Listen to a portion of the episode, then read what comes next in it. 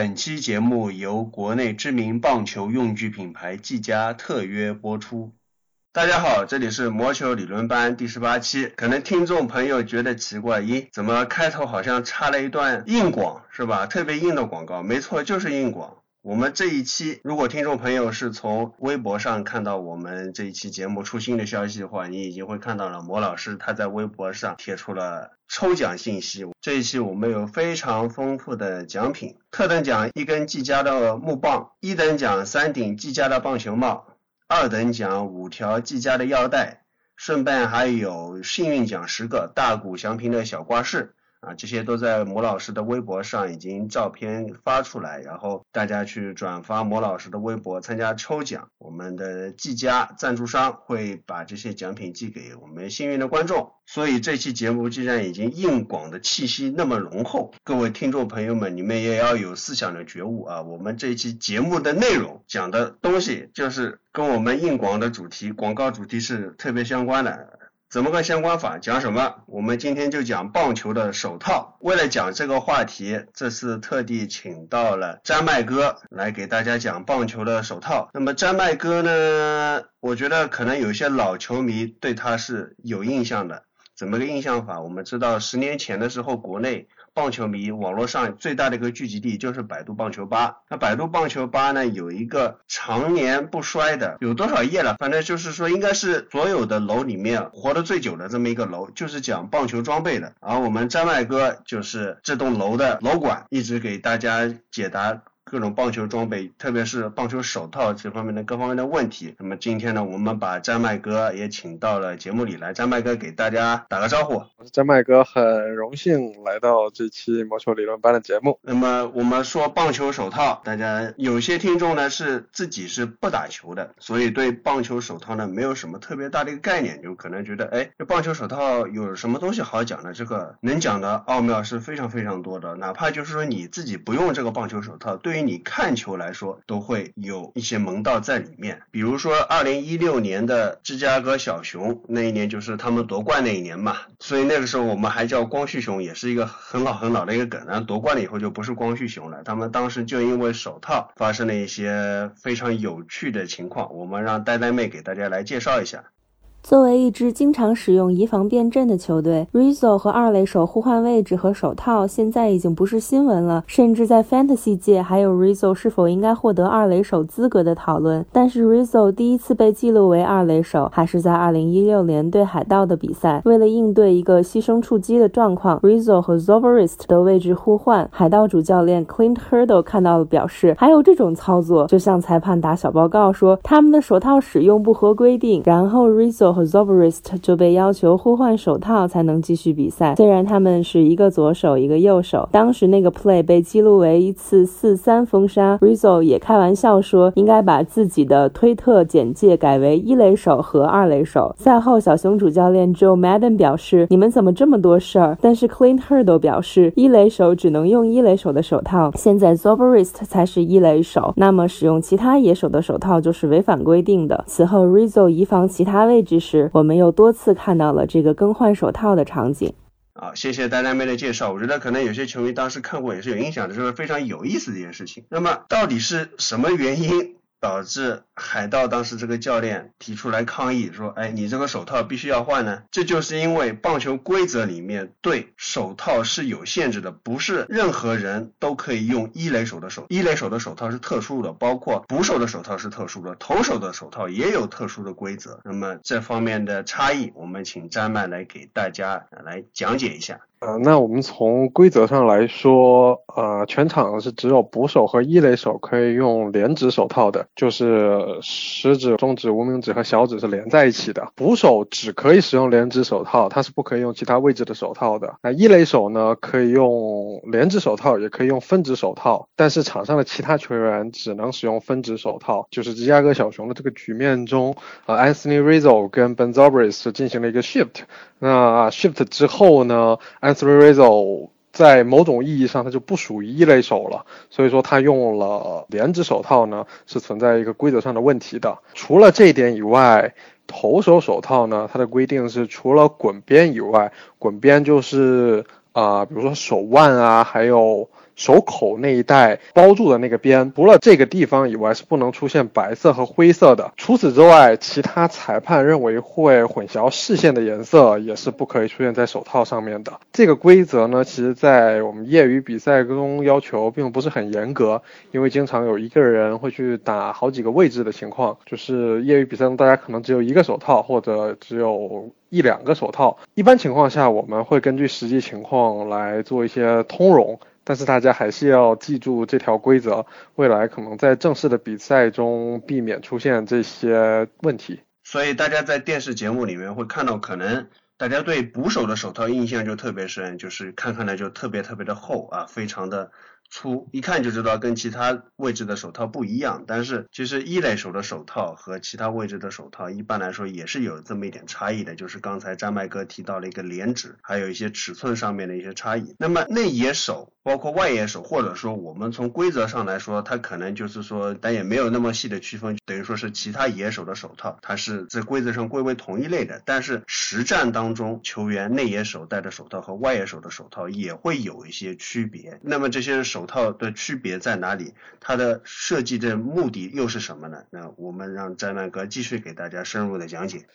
内眼手套和外眼手套最直观的区别就是尺寸的大小了。说到大小呢，可以具体来谈一下。外眼手套一般是大于十二英寸的，大概在十二英寸到十三英寸之间。那它的球窝会比较深，不像内野手套比较短、比较浅，是便于拿球的。外野手套呢，它的目的就是稳稳当当的接住球。那比较长的手套，在极限情况下。也会去更好的去够着那个球。尺寸方面呢，内野手套一般是小于十二英寸的，大概一般是十一到十二英寸之间。那顺带一提，投手手套一般是十一点七五到十二点二五英寸。那在我们最普遍的认知中，棒球手套确实就是以英寸来衡量的尺寸。这个数值呢，是通过测量手套的食指指尖贴的手套的接球面，然后一直到手掌根部的手腕位置。的长度来得到的，那因为我们尺寸的分度值是零点二五英寸，一般我们说像十一点二五、十一点五、十一点七五、十二，它是零点二五、零点二五为一个分度值的，所以说量出来的长度呢是一个确切的值，它不会刚好在这个零点二五英寸的标准上，那我们会取最接近的尺寸，比如说食指指尖到手腕的长度是二十九点六厘米的手套。那就是十一点六五英寸，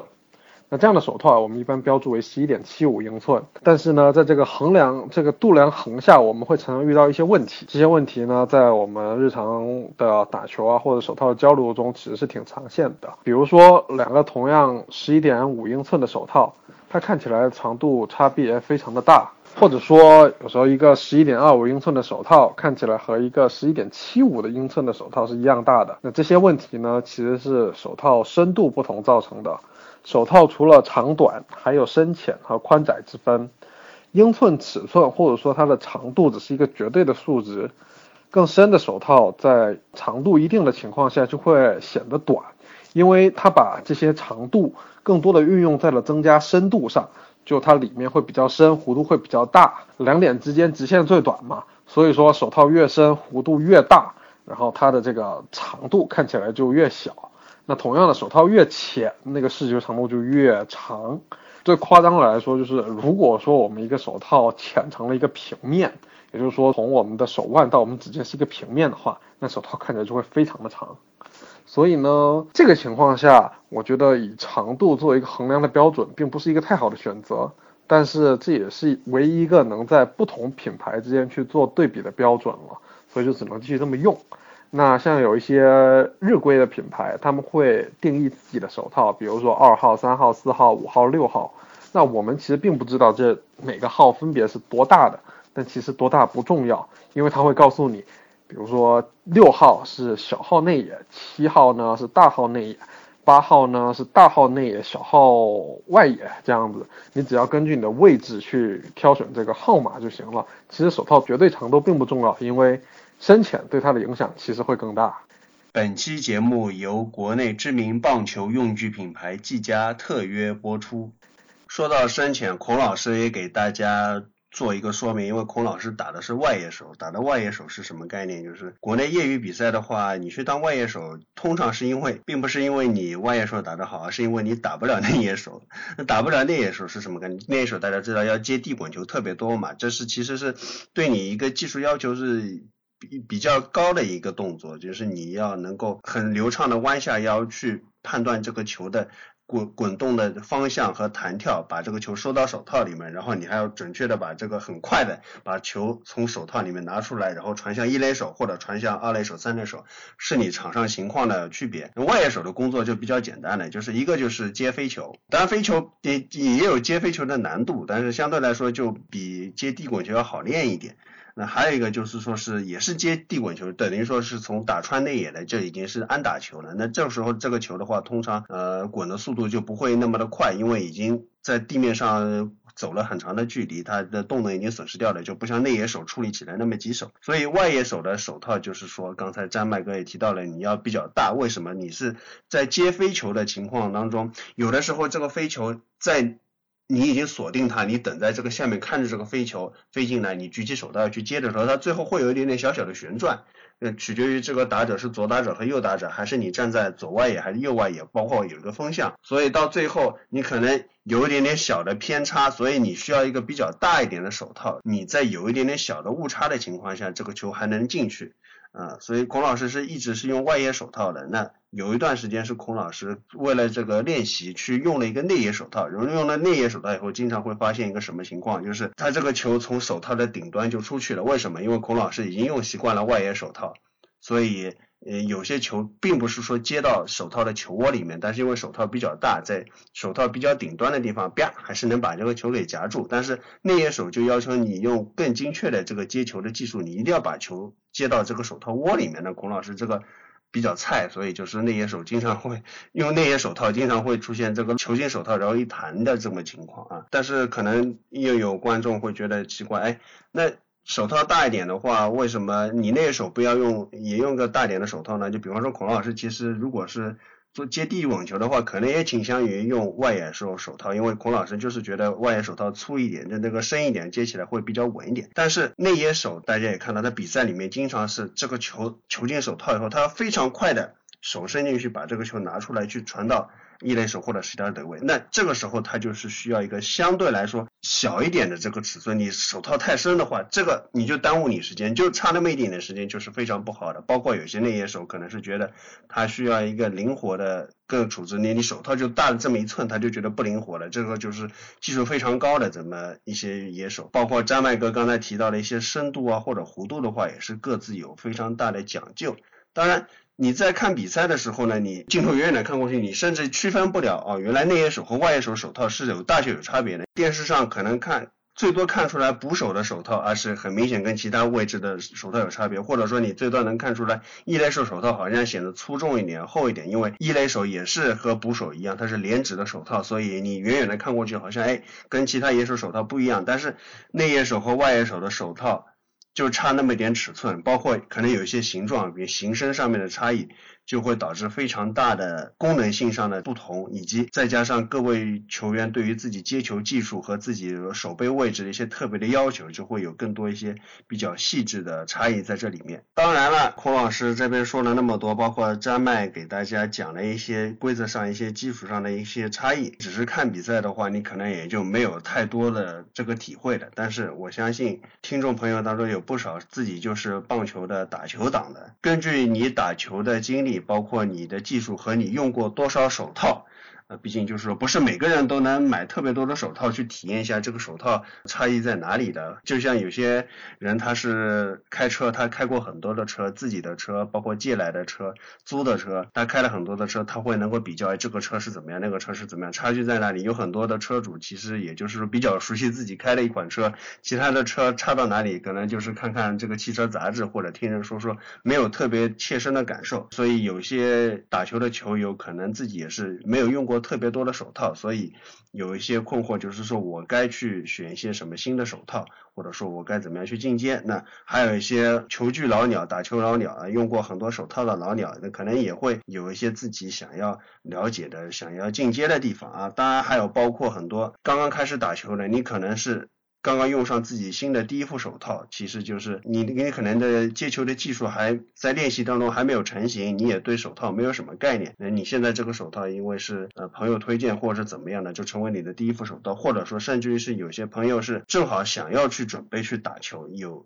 想成为从看球党转向打球党的这么一个念头，但是你现在还没有做第一件事情，就是去买自己的手套，你不知道去怎么做，或者甚至于有一些听众朋友听了我们这一期硬广色彩特别浓厚的节目，突然觉得啊，我是不是要去买一副手套啊，也来去玩玩棒球呢啊？那么接下来我们的张麦哥在百度贴吧给大家解答各种棒球球具问题十多年的张麦哥。今天在我们节目里面会给大家一些重要的提示。那我们先从新人如何挑选手套开始。张麦哥一般建议萌新怎么选手套？我们这里就是先主要针对萌新怎么选手套，主要针对就是这些球友的第一副或者说是第二副手套来说，因为有些进阶的球友，包括一些老球友。他们手套可能用的多了，对手套自己会有一些认知或者看法，那这些可能需要一些更深入的交流和讨论，就比较不能是一概而论的。那如果是针对这些球友的话，那大家欢迎通过孔老师啊、魔老师之类的这些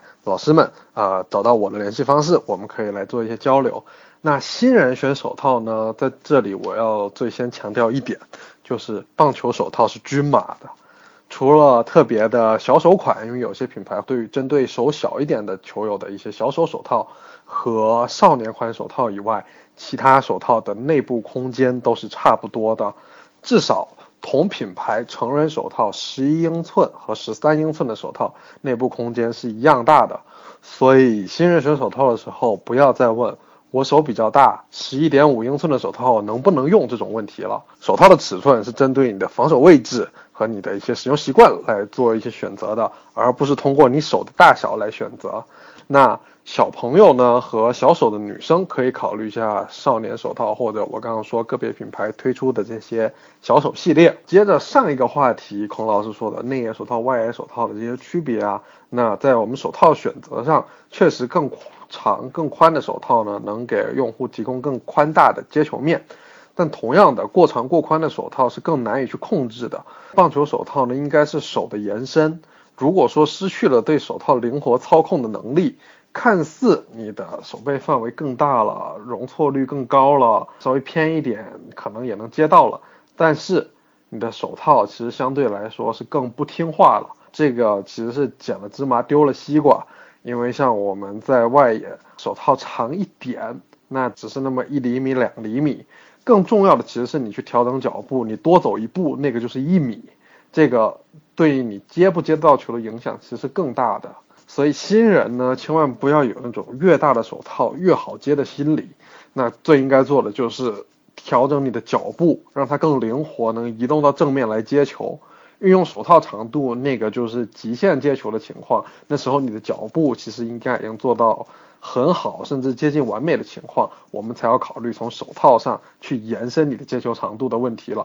那对于新人呢，其实是不用考虑这一点的。拿一个稍微小一点的手套呢，其实是更有利于培养你的一个接球习惯。大部分人新人呢，其实最想当的就是投手了嘛，毕竟这是一个最受瞩目的位置，无可厚非。就像大家打橄榄球都想当四分卫，这是一样的道理。打足球可能想当前锋。但是呢，投手手套其实分为两种类型，一种横向的，还有一种是纵向的。使用上的区别就是一种是四指来发力，那整个手呢是呈竖大拇指的情况来开合手套的。另一种手套和其他位置的手套一样，是由拇指、无名指和小指来发力，它的食指和中指呢是放松搭在外面的。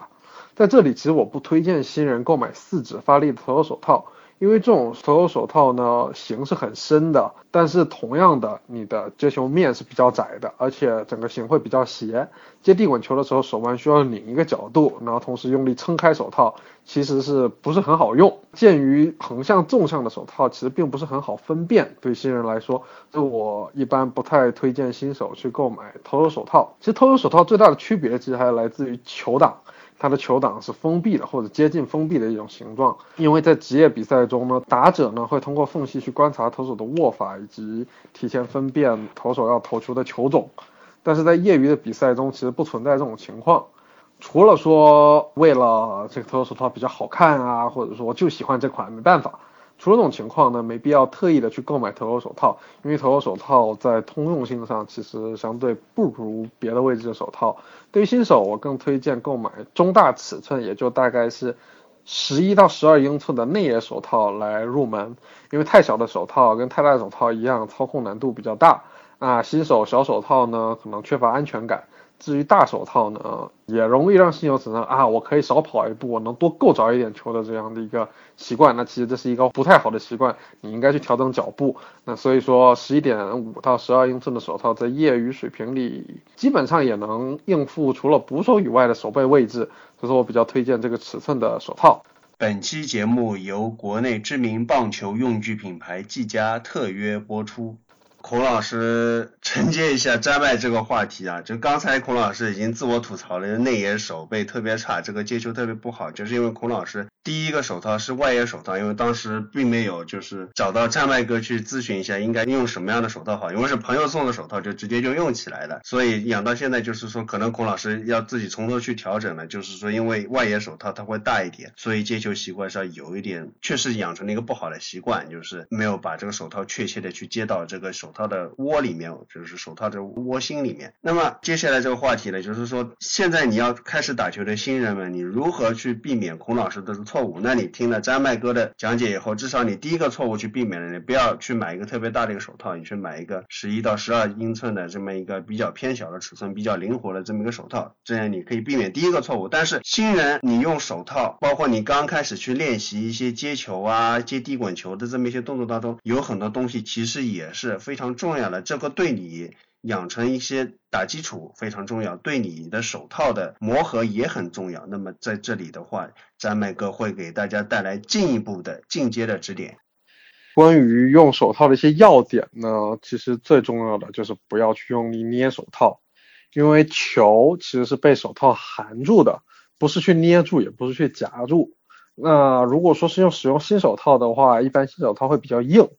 那手套太硬怎么办呢？就应该去双手接球。在你比如说我们正常右投，我们左手接球的时候呢，右手是在手套的旁边，随时准备接住球之后去护住球的。那这样子呢，第一会养成一个很好的接球习惯，球不容易进手套就弹出来。第二呢，就是我们从接球到倒手这个过程里，速度会快很多。那双手接球接一段时间呢，手套其实相对就会被砸软了。所以拿到新手套，千万不要去用力捏。那我们试想一下，如果掌心被你整个捏扁了，就是说掌心捏成对折了，那手套里面哪里还有地方可以放球呢？如果球在这里面，就是很容易被你去挤出来。其实我们理想的手套形状呢，从手腕往手指看呢，应该是一个三角形。那三角形呢，可以歪一点，可以正一点，其实都无所谓。因为不同的刀模，还有不同个人的使用习惯，其实是会造成不一样的手套型的。但是这个三角形其实是应该去树立的一个比较正确的一个手套使用观念。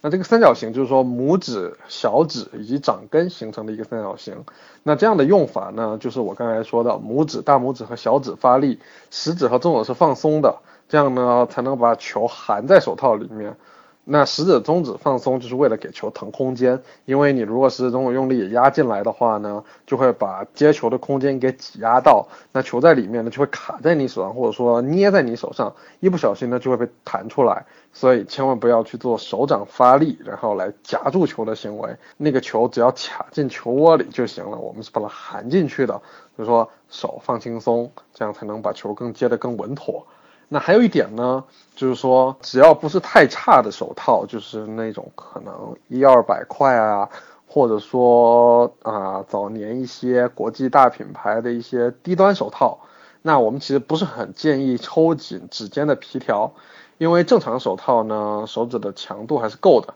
那刚才说的那些便宜手套，还有大品牌低端手套除外啊。抽紧手套皮条呢，其实只会让我们的接球面更窄，而且更难控制。还是那句话，手套呢是手的延伸。我们可以试想一下，当我们徒手在接一样东西的时候，四个手指头是张开接舒服，还是并拢接舒服？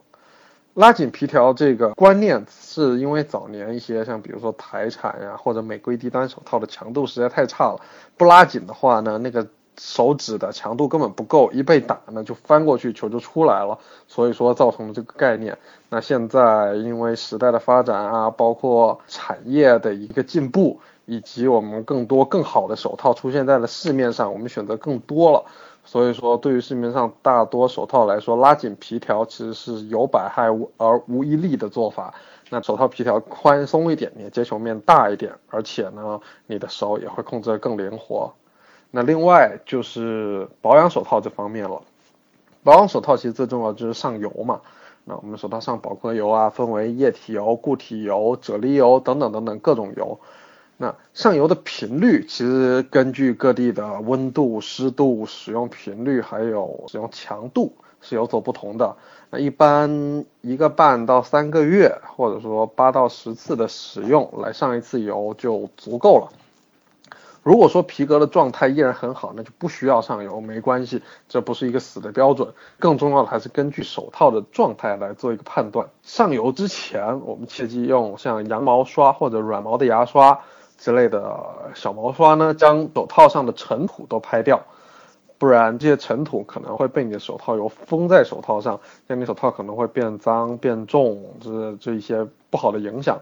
那对于手套上一些黑印呢，其实一般来说没有太大的必要清洁。黑印造成黑印主要是几个原因，一是因为手套的内部其实内里跟掌面是由一层牛油胶来贴合的。牛油胶主要我们常见的分为日本牛油和台湾牛油。日本牛油的手套呢，其实它的牛油分子会比你的皮革分子要小一点。所以那个油是容易渗出来的，那渗出来之后呢，你的掌心可能会有一圈或者一些不规则的一个油的黑点。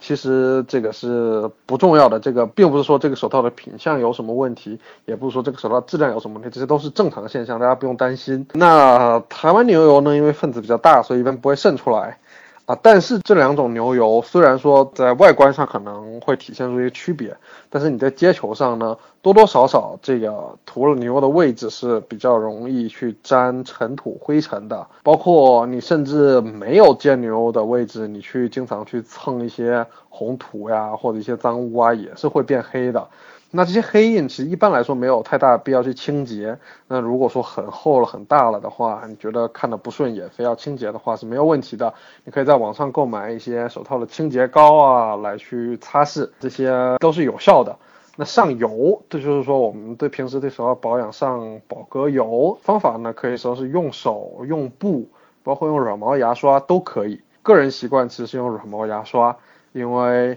软毛牙刷好处就是说可以刷到手套各个细小的位置啊，一些边边角角缝隙呢，用牙刷是比较好刷到的，而且也不会粘得一手黏糊糊的。但是软毛牙刷也有一个比较大的缺点，就是费油，因为牙刷本身自己就沾油，而且牙刷可能刷过不同颜色的手套的话，可能会有点串色儿。但是我个人是觉得它的优点还是大于它的缺点的，所以我一直是用软毛牙刷来上这油，因为我油一般也买很多，也不差这一点。对于油，我推荐大部分的球友用 Nokona 的啫喱油，就 Nokona NLT 的那一款像牙膏一样的油啊，这款油呢是半液体半固体的，根据气温它可能有时候会化一点，有时候会固一点。那这都不重要，这个油呢，它的好处就是说它比较好上，因为它比较软，不像我们那种铁盒装的固体油，你要在那抠半天才能把它抠下来。那同样这个油有一个好处就是它能提亮，就是把手套的亮度给提高，手套的色彩会更鲜艳、更好看一点。对于一些可能晒太阳晒褪色的手套，它的补色效果要比那种铁盒装的补色油其实可能更明显一点。那固体油比较难上，而且它的作用可能差距比较大，这个就其实不是很推荐。那有时候我们可能说用油来对手套做一个软化，其实这个软化程度比较微乎其微。所以说，我是觉得球友不用太刻意的去关注这一点。说到手套的软化，孔老师在这里呢要替很多新人，当然也包括有一些老球友，就是说问詹麦哥一个问题，就是你买到一个新手套以后，这个手套特别特别的硬。那这两天就是孔老师是，就拿孔老师自己来说，是去年在美国看球的时候就买了一个波士顿红袜的 Mookie Betts 同款的。就是 Wilson 的一个 A2K 的这么一个手套啊啊，大家都知道孔老师作为光芒球迷，当然并不是很喜欢波士顿是吧？但是为什么会买一个 Mookie Betts 款的一个手套？为什么呢？因为孔老师问了詹麦哥以后，詹麦哥帮孔老师去查，然后我了个去，在打折，Mookie Betts 的外野手手套在打折呢。虽然是这个光芒球迷，虽然是不待见波士顿红袜，但是。咱没必要跟钱过不去，是不是？所以就非常便宜的价格买了这么一个手套。但是你这个手套刚过来以后是特别特别的新，就特别硬，你这个手伸进去，然后都夹不起来，就硬邦邦的一块。那个球进去以后就不唠叨不唠叨这样子弹。因为它软，它没有到一个软化的东西，还没有能够去吸收这个球嘛，所以是花了很长一段时间，这个手套是才总算是进入到了一个基本上能够在实战中、比赛中、训练中能够用的这么个阶段。肯定有很多新人的球迷，那就是碰到这种情况就更棘手了，因为你是菜鸟，你是新人，你本来接球就不太会。然后给你一个很新的一个手套，这手套又特别硬，你这技术又没掌握，又特别难用，那你怎么样去说把这个手套变成一个可以用的手套？然后在这个当中你需要去做什么？然后需要去避免什么？我们请张曼哥给大家来做一点更细致的讲解。嗯，那我们一般软化手套呢，其实主要就是两种，一种就是自己搞，还有一种就是别人帮你搞，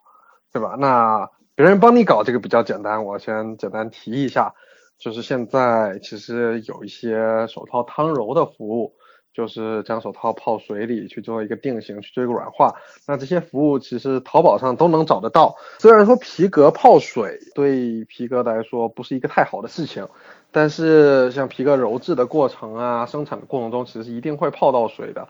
呃，那相对于你去自己慢慢用手套，以及可能把手套捏变形，对手套造成影响，这是泡水的影响是微乎其微的。所以说，对于一些自己定型，包括自己用软手套没什么信心的球友，我个人还是比较推荐你去做手套的汤揉的。当然了，五百块钱以内吧，应该可以这么说，五百块钱以内，大品牌可能六七百块钱以内的手套呢，个人不是特别推荐汤揉，因为。这些手套皮革包括填充本身就不是非常的硬，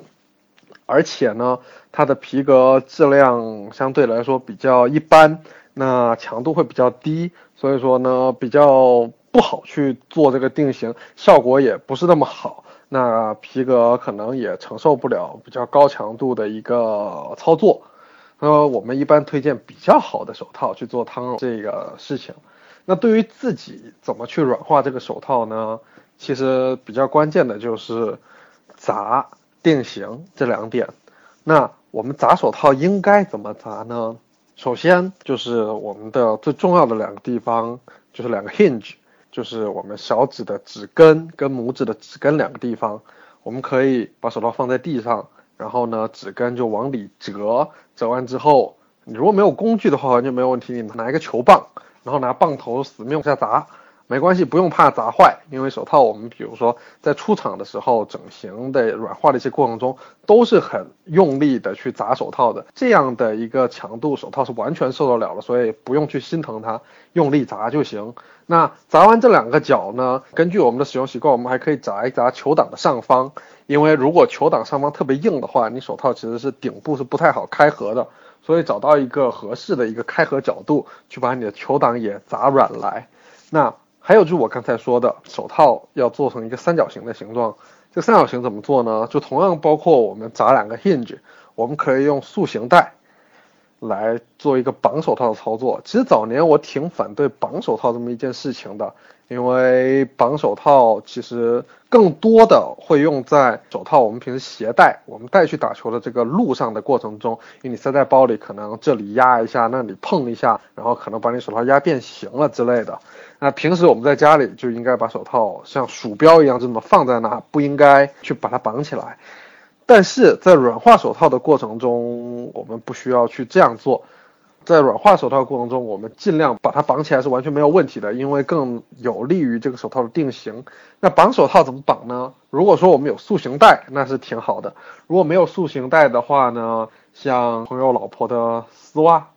或者一些带有橡胶皮筋材质的一个东西，最好是宽一点的，因为太窄的东西呢，容易对手套勒出一个痕迹来。我们呢需要准备两个球。一个呢塞在手腕的地方，一个呢塞在你的球窝里。球窝里那颗球呢，你可以稍微的用报纸把它卷得大一点，没关系。球窝一颗球，手腕一颗球，把手套合起来之后，你就可以把手套绑起来了，绑成一个三角形的形状。绑一段时间呢，它就会稍微的定住这个形。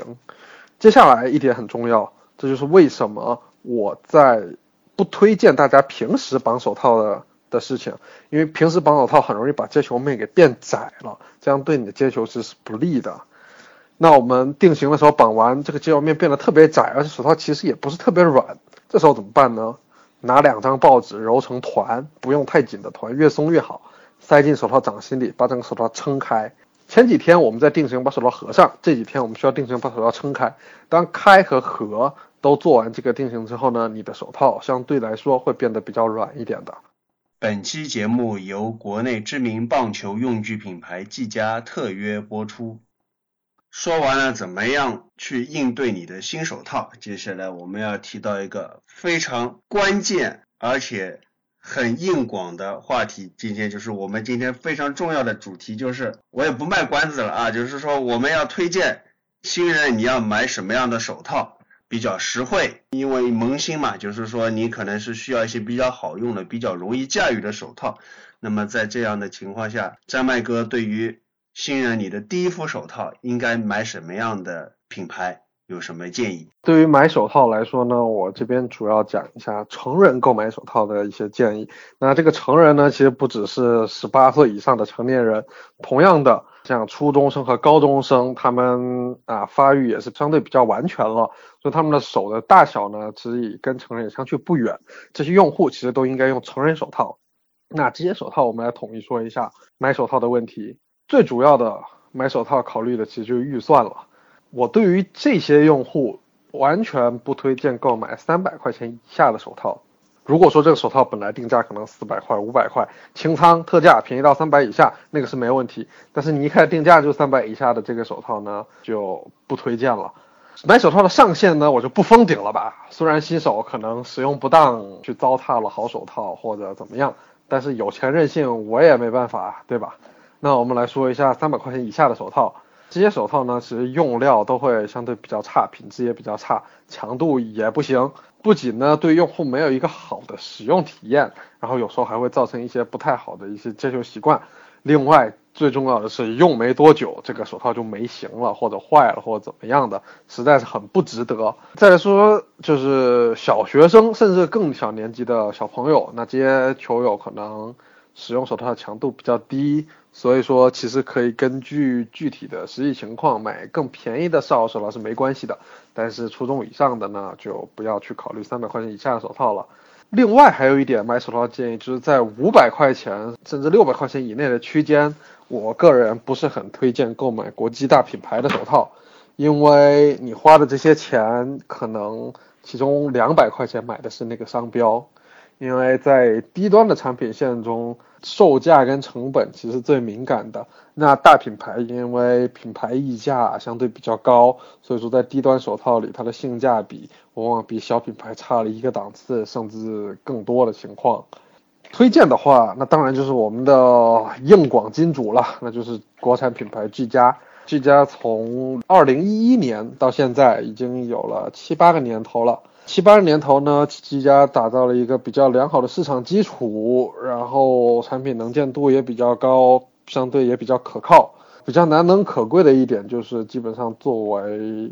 第一国牌来说，它不存在品牌溢价的问题，所以说它算是在各个价位区间里面性价比都比较高，而且可以安心购买的手套。硬广做到这个份上了，那我就在最后再推一把，大家到哪里去买技嘉手套呢？我们来到万能的淘宝，在店铺里面搜索野球小僧。野球小僧是什么呢？就是野球，就大家知道日本人管棒球叫野球，野外的野。野球小僧就是小和尚、小僧人。野球小僧找到野球小僧这家店，在这家店里面有非常非常多的棒球的用品。其中有包括像球衣呀、有球棒。还有一些东西像打击手套，大家可能会没有打球的朋友，只看球的朋友会看到这个球员上场的时候，他握棒的时候，有些球员是裸手握棒的，有些球员他是戴这个手套的。我们说这个东西叫打击手套。然后还有一些像内衬啊、棒球服啊、棒球裤啊这些东西，皮带这些东西都是我们技嘉里面有很多的产品，有自己的产品，也有一些是进口代理的产品。那么在这里面就是说，在宝贝类型里面就可以看到棒球手套。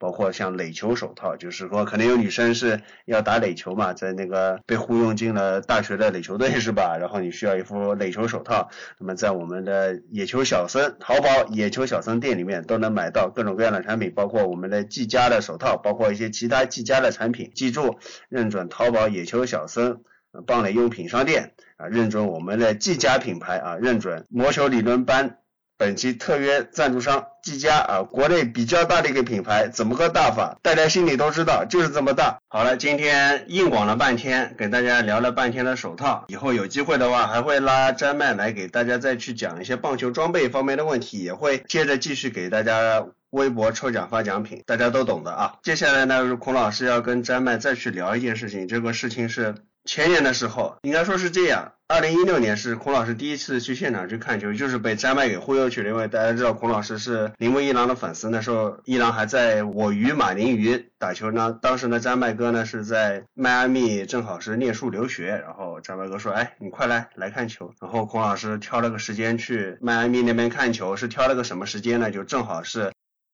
马林鱼和光芒的一个系列赛，因为光芒和马林鱼一直是传统上是每年都要切磋一下的嘛，就是挑的那个四连战的系列赛，两场在迈阿密，两场在坦帕，挑了那段时间去，结果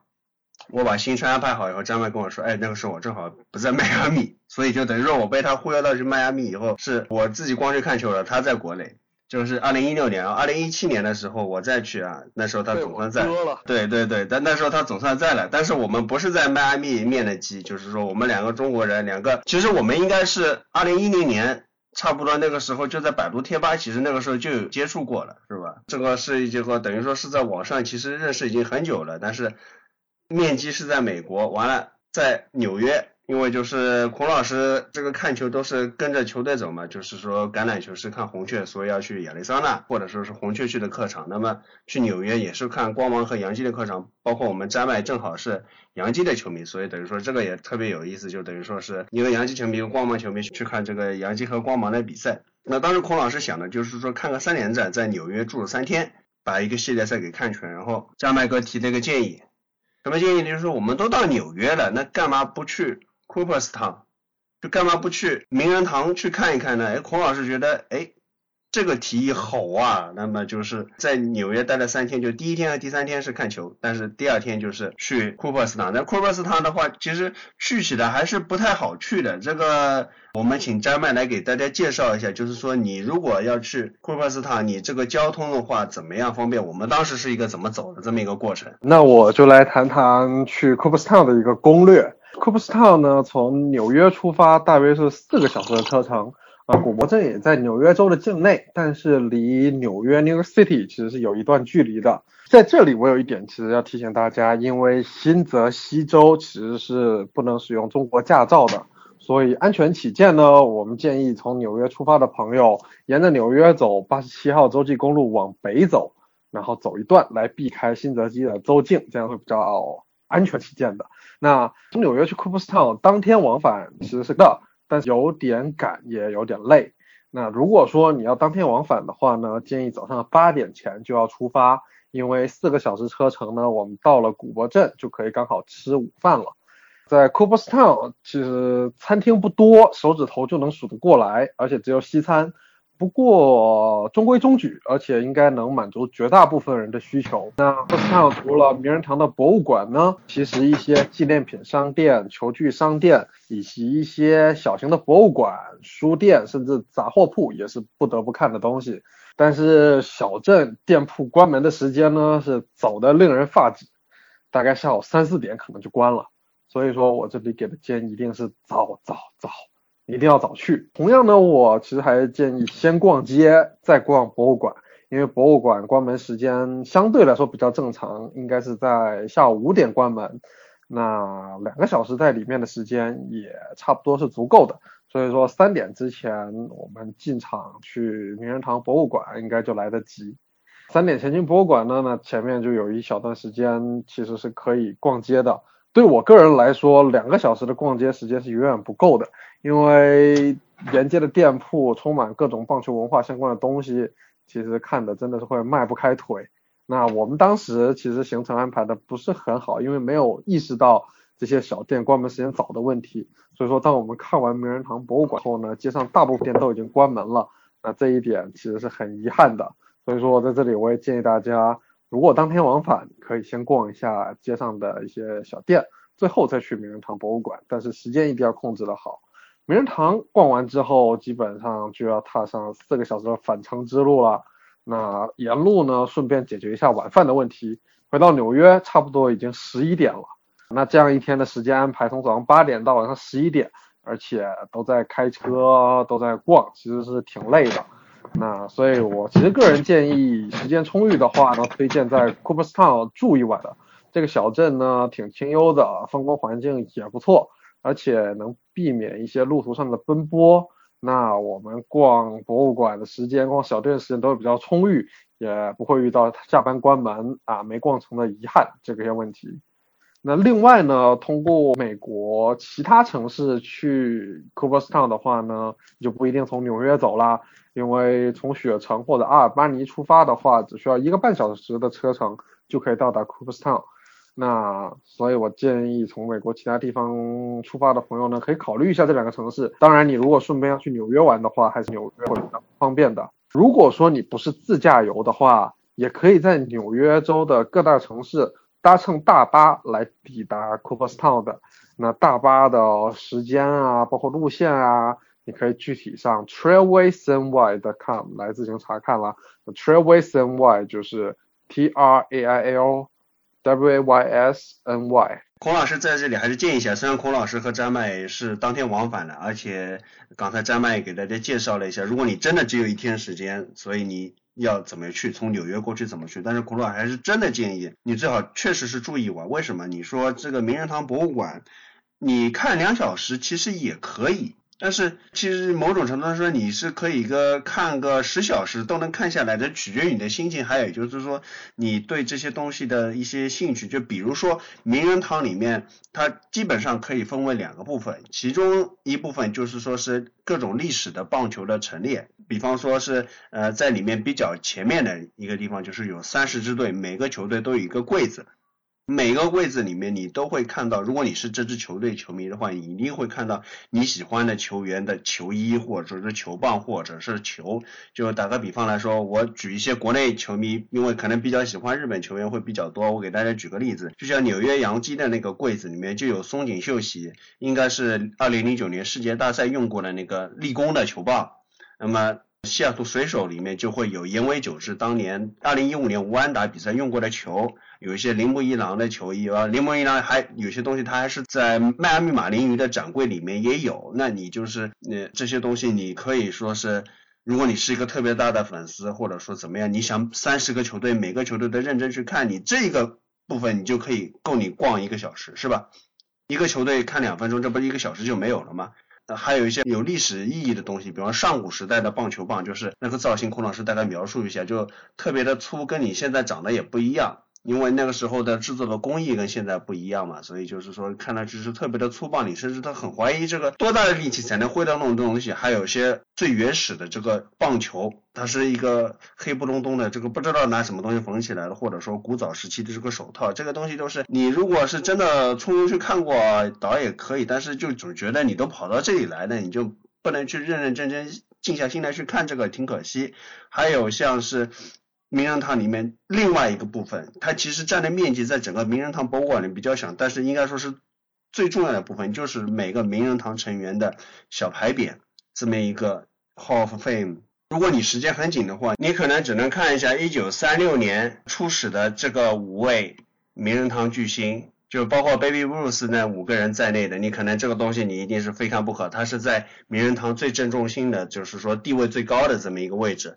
然后其他的就可能你只能去找一下你自己喜欢的球队的重要的球员和教练的牌匾，或者说是一些比较近的你你关注的一些球员。那你整个名人堂那么多人，你肯定是来不及看完的。那在这个地方，孔老师是觉得，真的就是你可以，你作为一个棒球迷的话，你在那边，它里面有很多地方是给你可以坐着的，你在那边你静静的坐上一下午，也觉得是。挺美妙的这么一件事情，但是如果你时间行程很紧的话，那你肯定就办不到了。包括张麦提到的像棒球周边的商店啊，还有一些就是棒球球员蜡像馆，这个是因为已经关门了，我们只是知道它是一个棒球球星的一个蜡像馆，里面是什么样我们也不得而见。啊，还有很多书店，就是棒球题材的书店，各种各样的店。那你就是说可以花上一天去逛，你甚至于是说，如果你真的是非常非常甜感的话，你再待一天也是待得下来的。当然，再加上这个小镇本身景色是非常秀丽的，就是带一个度假的心态，你不用那么赶，你去在那边就多待一天也不会说是很无聊，就是放松身心这么一个机会。所以孔老师真的是建议你都去到那里了，真的是待个两天。孔老师建议绝对是待个两天，然后我还要分享一下古博镇的一个小故事，就是当时我跟孔老师逛完名人堂之后呢，就觉得街上风光还不错，那就到处溜一溜吧，对吧？走着走着呢，我就在一个路边捡到了一块车牌，一块不知道是谁的车牌，就丢在路边了。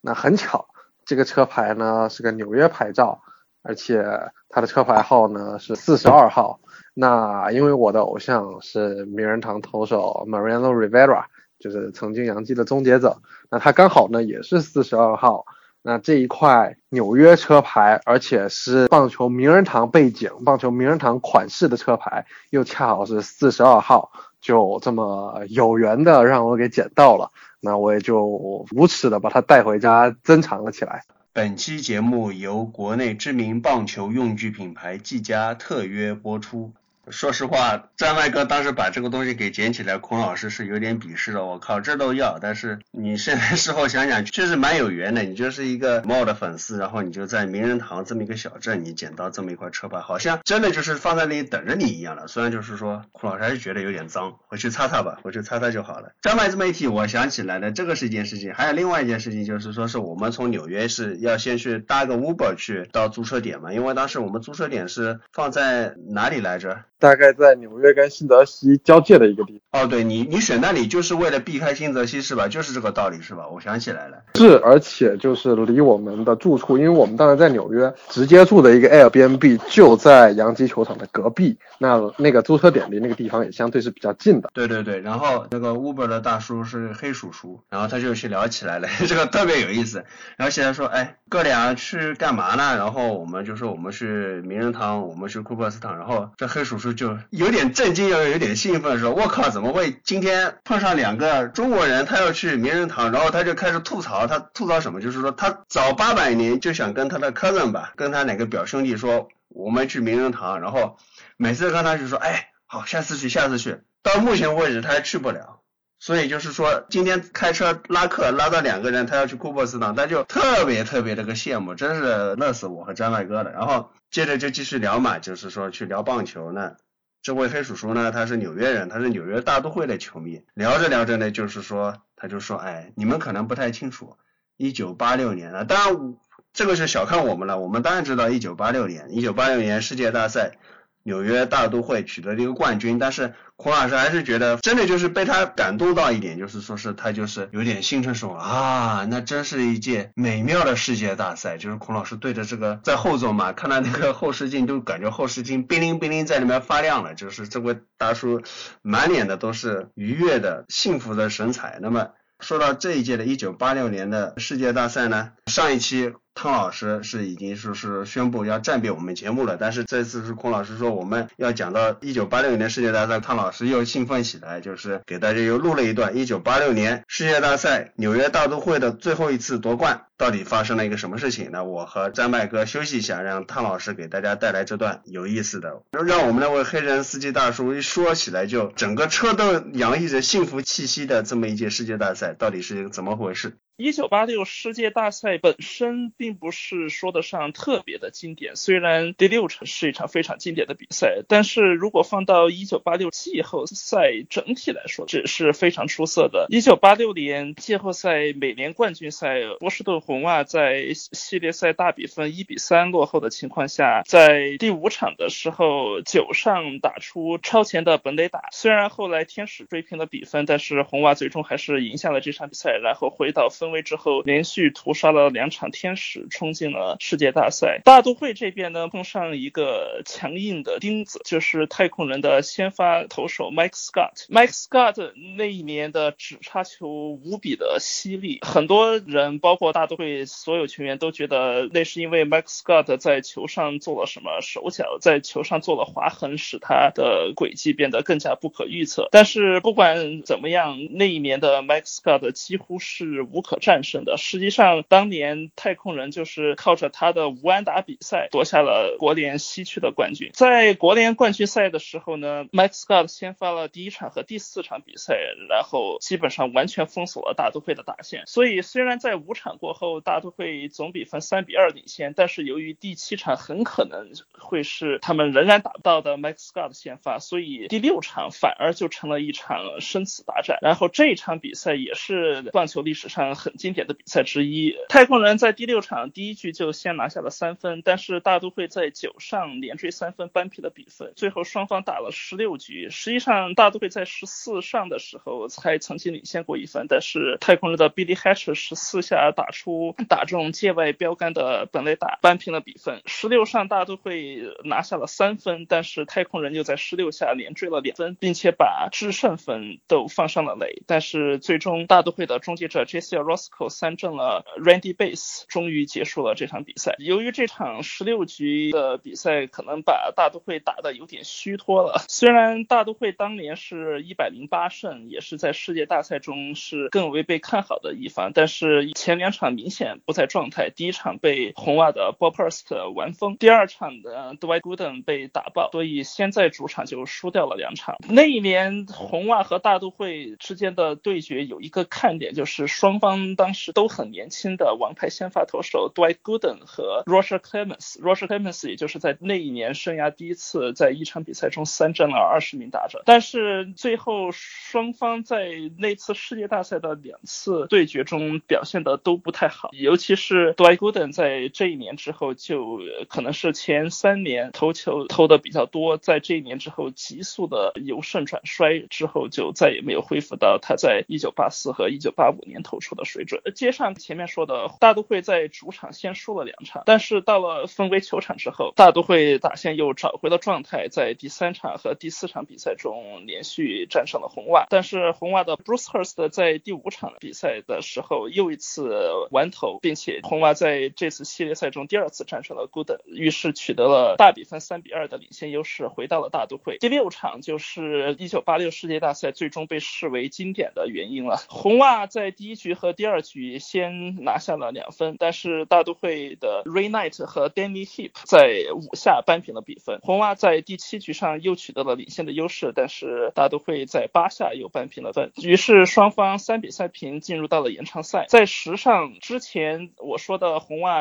在美联冠军赛一总比分一比三落后的情况下大逆转的重要人物 Dave Henderson 又一次的在十上打出了超前的本垒打，之后红袜又再接再厉，再下了一分，取得了五比三的领先优势。这时候大家也知道，红袜自从一九一八年之后就再也没有拿下过世界冠军，于是红袜离这么多年的世界大赛冠军梦只差三个出局。在时下，大都会很快又两人出局，于是现在就只差一个出局了。当时大都会的 Shea Stadium 他们体育场积分牌出现了故障，提前打出来了“恭喜红袜一九八六世界大赛冠军”的字样。还有另外一个故事是，当时的三垒手对红袜的三垒手说：“啊，能能不能在比赛结束后把你的帽子给我？因为我一一直喜欢收藏世界大赛冠军队伍的球帽。”然后这个红袜的三垒手告诉他：“等等等等等等，还差一个出局呢。”之后大都会的 Gary Carter 打出了一支安打，随后大都会上 Kevin Mitchell 代打，Mitchell 据说在那个时候之前都已经回去订机票准备飞回家了，然后突然听说啊你又要代打了，于是他就回来代打，也打出了一支安打。之后是 Ray Knight，Ray 被 Calvin Shardy 逼到了两好零坏，这时候红袜离世界大赛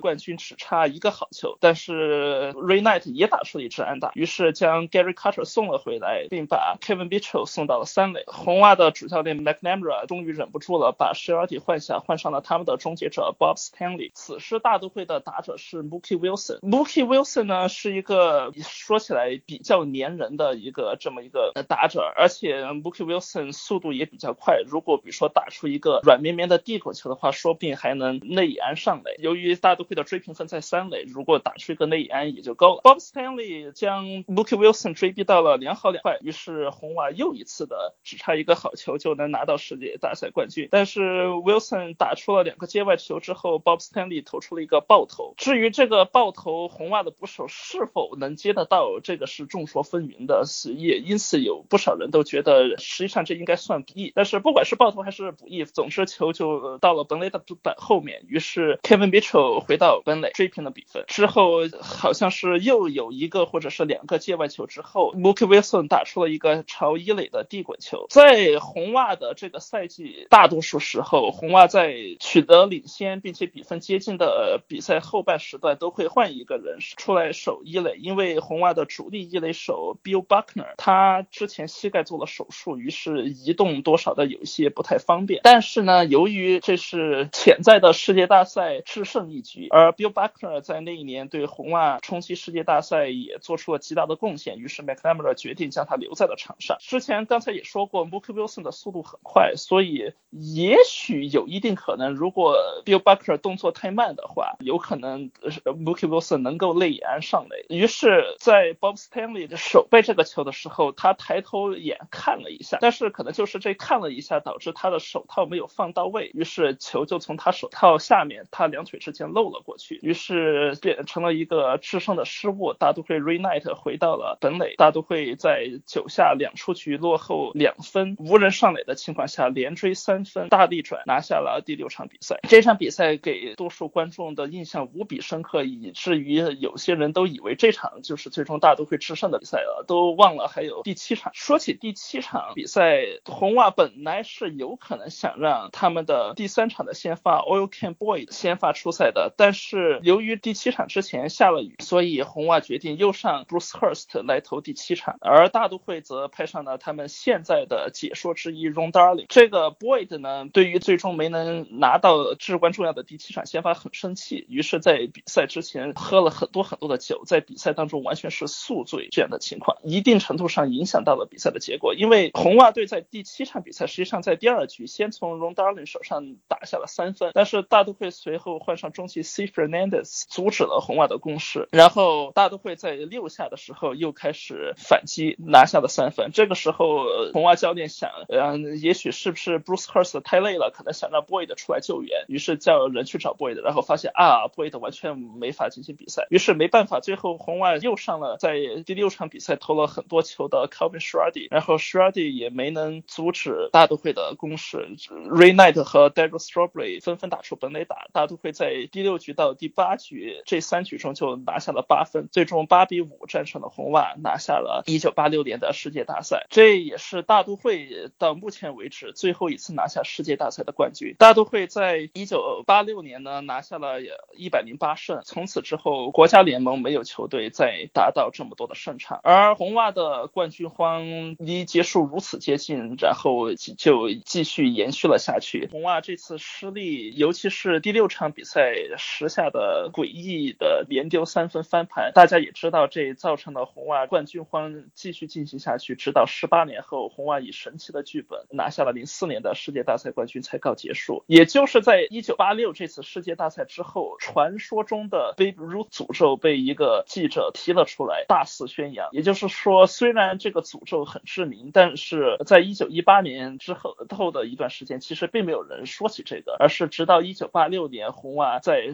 第六场心碎之后，这个诅咒才发扬光大。而一九八六年大都会当时处于鼎盛时期，大家本来以为大都会会成立一个王朝，但是大都会接下来由于伤病以及队内各种吸毒的或真或假的传闻，总之就是各种运气不好，包括一九八八年的国联冠军赛，最终这个王朝并没有成真。尤其是说到一九八八年比赛这是应该算是大都会老球迷心中永远的痛。不过这个就扯远了，以后有机会再说这一年的故事。本期节目由国内知名棒球用具品牌技嘉特约播出。谢谢汤老师给大家带来的一段历史小故事。聊完了历史。我们接着聊现在的情况，我前面已经介绍过了。咱们张麦哥是纽约洋基的球迷，那大家可能也熟悉我们节目，也知道我们节目组的两位常规成员李老师和。莫老师两位也是洋基球迷，但是莫老师今天也是请假了。回头当然莫老师回头会给大家给带来一些橄榄球的部分，但是他也是录播的，他今天是也没来参加实时录制。那李老师和张外哥两位，两位也是老洋基球迷的，但是呢之前可能在网上也经常交流的，今天在节目里面算是第一次相聚了。那你们两位对于就是说最近洋基有什么看法？孔老师就让你们来聊吧，孔老师不太有心情加入进去，为什么呢？因为就是在最近的这么一场比赛，光芒。当时正好在杨基打客场，然后光芒八局取得了三比一领先，然后九局下就非常匪夷所思的就砸了个三分，然后就被杨基给逆转了。这么一场以后呢，杨基就是说今年第一次登上了美联东区头名的宝座吧，应该是说是第一次去摸上了美联东区的宝座。接下来就是孔老师就安静的看着两位杨基球迷装逼吧。来把时间交给李老师和张麦哥。虽然杨基最近的近况还很不错，但是的话，这个星期杨基的伤病名单里面又多了两位，一位是 Miguel Andujar，他刚刚从伤病名单复出以后，这段时间打的呃成绩相当糟糕，将近五十个打席里面只逼出了三支安打，这个打击率、长打率都是惨不忍睹的。而且目前的正义三垒手只有 Ashela 表现不错，所以的话，杨基从谨慎方面考虑的话，让 Andujar 重新放入了伤病名单。同时，杨基的另外一名兼后援和先发的投手。Jonathan Lysiga 也是因为手臂的伤势，然后杨基球团决定让他休息四到六周，所以目前杨基名单已经要有长达十四人了。这个的话，想问一下张麦哥，就是杨基目前的伤病问题那么多的话，杨基球队整个就是如此欧皇的态势，这么高深的问题丢给我，我也是很害怕呀。赛季一开始，这个伤病名单就很豪华的，就组成了一条完整的打线，还有一个先发投手和后援投手的这个一个伤病名单，像我们的先发投手 s p r i n o 然后。捕手 Gary Sanchez 当时还在伤病名单，那最近已经复出了。一垒手 Greg Bird，那像可以打二垒的 Trovisky 啊，有几手我们 D.D. Gregorius，还有三垒手就是刚才我们李老师说的啊，从伤病名单复出，但是又重新进伤病名单的 Miguel Andujar。那像三个外野手的话呢，其实也是凑齐的，像我们去年的三大先发外野手。Stanton、Judge 还有 Eric Hicks 三个人都是在伤兵名单里的。这条全主力的伤兵名单，在杨纽约洋基身上，他还能打出现在的一个战绩，就美东第一的成绩。今天刚战胜了光芒，领先了半个胜场，啊，其实也是一个很运气很好的一个表现。那同样的，我们这个打线的深度也是功不可没。不可否认，这些人有 fluke 的可能。但是就是我们的去年的新教头嘛，对吧？他一直以来就持续的这种欧皇的本色，那我们也希望这个欧皇性质呢能继续走下去吧。就谈到张麦哥之前谈到那个伤病名单的话，在美国那边他有相关的推特，有人说纽约现在棒球队里面实力最强的是现在的纽约洋基，排名第二的是伤病名单里的纽约洋基队。排名第三的是目前就是比较挣扎的纽约大都会。当然了，这也是一个调侃吧。不过就是杨基的伤病名单，这个伤病潮之恐怖，基本上除了后援投手。里面就伤了一个 Danny b a d a n c i s 这个受侵扰程度比较低以外，啊，现在不光是达线了，还有那个先发投手，现在就头两号先发，呃，James Paxton 和 Luis Severino 现在都在伤病名单。最新消息是 James Paxton 的话，他现在可能要开始做牛棚练投了，所以的话，可能在六月份之前就希望可以复出。不过比较不好的消息就是，首先 Aaron Judge 的话，他可能呃，因为腹股沟的伤势，他可能要到全明星赛之后和 Severino 一起复出了，而且因为腹股沟的伤势比较麻烦，所以很有可能整个赛季 Aaron Judge 都会带伤上阵。之前专麦哥也提到了一点，就是杨基之所以现在还可以维持那么好的成绩，这是和他整个球队的深度是分不开的。就一般球队，您说就是将整个主力打线九个人全部伤个遍，就别说能打到。分区第一了，很多队就可能就直接就选择摆烂，就这个赛季就放弃了。谈到阵容深度的话，我这边想特别提一个，就是 DJ LeMahieu，他是这个赛季休赛季之前刚签约的一个自由球员。然后当时 Brian Cashman 决定跟他签约的时候，也是在呃不管是美国还是我们中国相关的洋基球迷里面都引起了不小的波澜，因为。当时虽然杨基财大气粗，但是球队也是有那种工资预算的嘛。当时基本上预示着签下了 m a k e 就是等于杨基和当时最大牌的三垒手 Manny Machado 是等于说就再见了。然后的话，最后 Manny Machado 跟教士签了一个十年啊三亿美刀的一个大合同。所以现在看来的话，当然现在 Manny Machado 在圣地亚哥教士打的也风生水起，不能说。很差。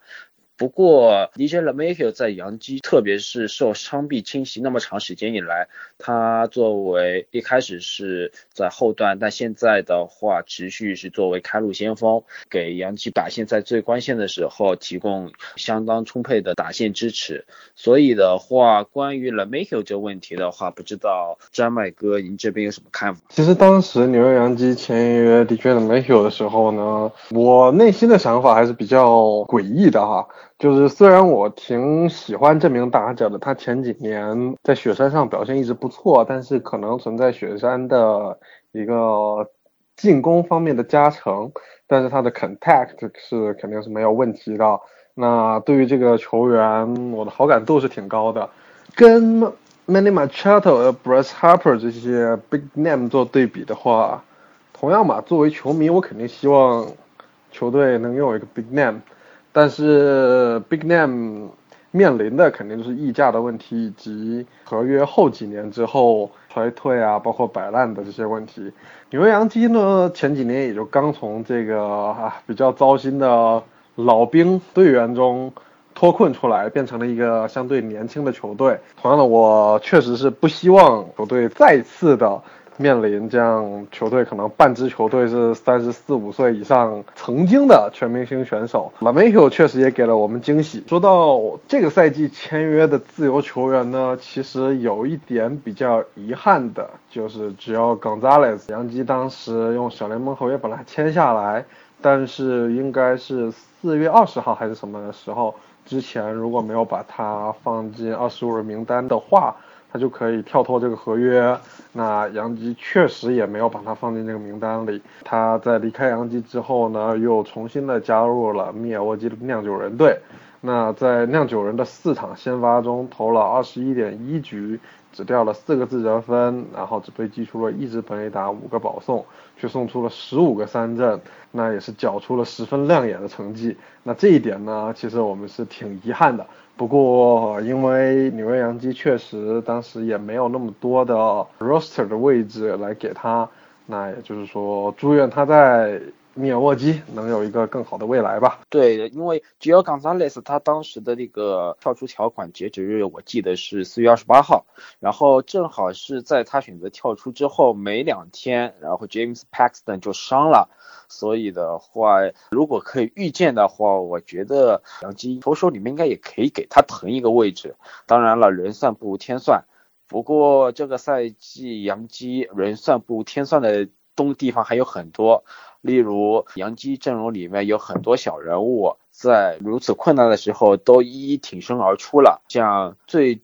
突出的一个就是前两个赛季表现还不是非常稳定，还是先发和后援两头跑的 Domingo h o m a 这个赛季一下子真的就大变身啊！不光是从胜投上面，他已经拿下了联盟最多的八胜，而且不管是低阶数据还是高阶数据表现都非常亮眼。除了赫曼在作为投手异军突起，然后撑起了目前洋基的轮值的重担以外，从打线方面，就是整个洋基打线就除了一二三棒，曾经有段时间从四棒以下就根本没法看。但是就是这样一条那么稀烂的打线，这些小人物一个一个都可以在关键时候挺身而出。呃，吉尔歇了就不说了，这个赛季我记得拯救球队的次数就有三次之多，其中有两次是面对光芒，还有一次是九局下半，然后从水手的终结者手里面敲出了两分本垒打，还有很多就是意想不到的，例如杨基那次在。西部之旅，Clean Frazier 就状态火热的 Clean Frazier 在跑垒时候扭伤了脚踝，然后的话一下子，杨基的外野手之前已经像麦哥说的，就主力的三个外野手全部伤完了，现在连替补的顶上来的 Clean Frazier 也伤了，然后杨基就紧急的从印第安人的三个小联盟找来了当时表现并不是特别好的 Cameron Maybin。而没想到，maybe 一到了阳基以后，这打击率和上垒率到现在为止还能维持在三成和四成这个水准，这也是让很多阳基迷都有点跌破眼镜了，感觉是有点像老树开新花的感觉。然后除了像 maybe 啊、a shella 还有像 Mike Fort、Mike Talkman，就即便像 Tyler Wade 之前打的不是很好，但是的话他。在关键时刻，尤其是他的跑垒，也都是可以能为球队做出贡献。所以想问一下麦哥，就是就这两个月以来吧，杨基阵容里面最让你惊奇的球员有哪些？最让我惊奇的就是三垒手 Shara 了。那就是也在 Miguel Duha 离开的时候，他完全的补上了三垒这个位置的火力空缺，而且打的一点都不输给去年的 Andujar，也是现在杨基可以安心的让 Andujar 去养伤，那由 Shara 来扛下三垒这个位置。那刚才像李老师说的，Camero Maybe 也是一个虽然说不是很惊奇吧，但是也是让大家挺高兴的一个结果。就这个老将啊，已经年纪挺大了，三十二岁的老将，在大小联盟可能沉寂了几年之后，终于呢像是东山再起了一样。那我们也希望杨基现在这些球员能够保持下去吧，就是继续这个好的状态。同样的，像刚才提到 Tyler Wade 呀，包括原来的 YSO Mike Touchman 表现其实不是很好的球员呢。他确实也给杨基带来挺大的帮助，尤其泰勒韦的啊，我们可能吐槽他好几年了，觉得他的棒子真的是太臭了，怎么样的？但是他是个 utility player，他的防守位置多变性确实给了教练团一个特别好的一个安排的一个方法吧，然后也能很大程度上去。临时补上我们一些位置战力不足的空缺。提到 Gio a s h e l a 的话，正正巧就是光芒这个休赛期也从印第安人找来了啊，当时他们上个赛季就异军突起的三垒手 Yandy Diaz 啊，看来克利夫兰印第安人出的三垒手都是好货啊，都是真货。最后一个问题就是杨基的这个赛季目前是。刚刚爬过了光芒，现在